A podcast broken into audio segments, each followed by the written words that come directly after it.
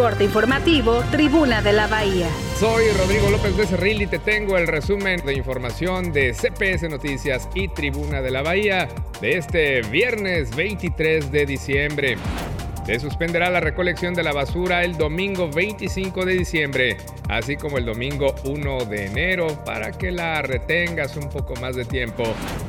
Sancionaron a dos inspectores de reglamentos del Ayuntamiento de Puerto Vallarta captados dormidos dentro de su vehículo oficial a media calle. Estaban cansados o quizá enfiestados.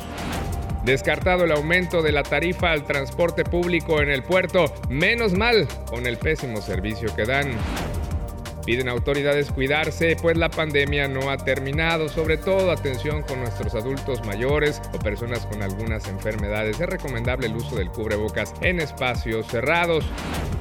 La delincuencia al alza en Bahía de Banderas, más de una decena de atracos en tres días. Estemos alertas porque los malandrines no descansan ni en Navidad.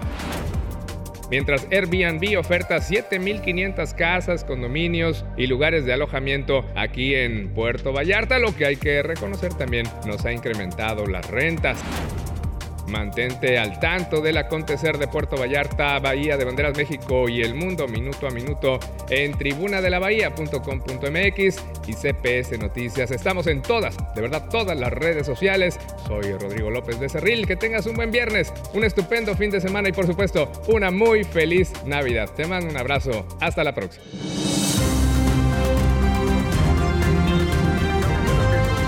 Corte informativo, Tribuna de la Bahía.